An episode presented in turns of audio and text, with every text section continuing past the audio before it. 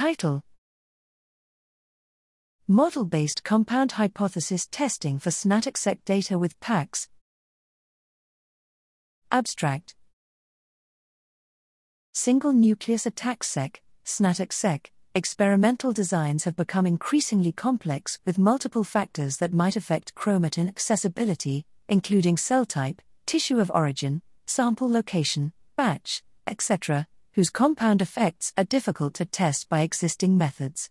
In addition, current snATAC-seq data present statistical difficulties due to their sparsity and variations in individual sequence capture. To address these problems, we present a zero adjusted statistical model, PACS, that can allow complex hypothesis testing of factors that affect accessibility while accounting for sparse and incomplete data. For differential accessibility analysis, PACS controls the false positive rate and achieves on average a 17% to 122% higher power than existing tools. We demonstrate the effectiveness of PACS through several analysis tasks, including supervised cell type annotation, compound hypothesis testing, batch effect correction, and spatiotemporal modeling.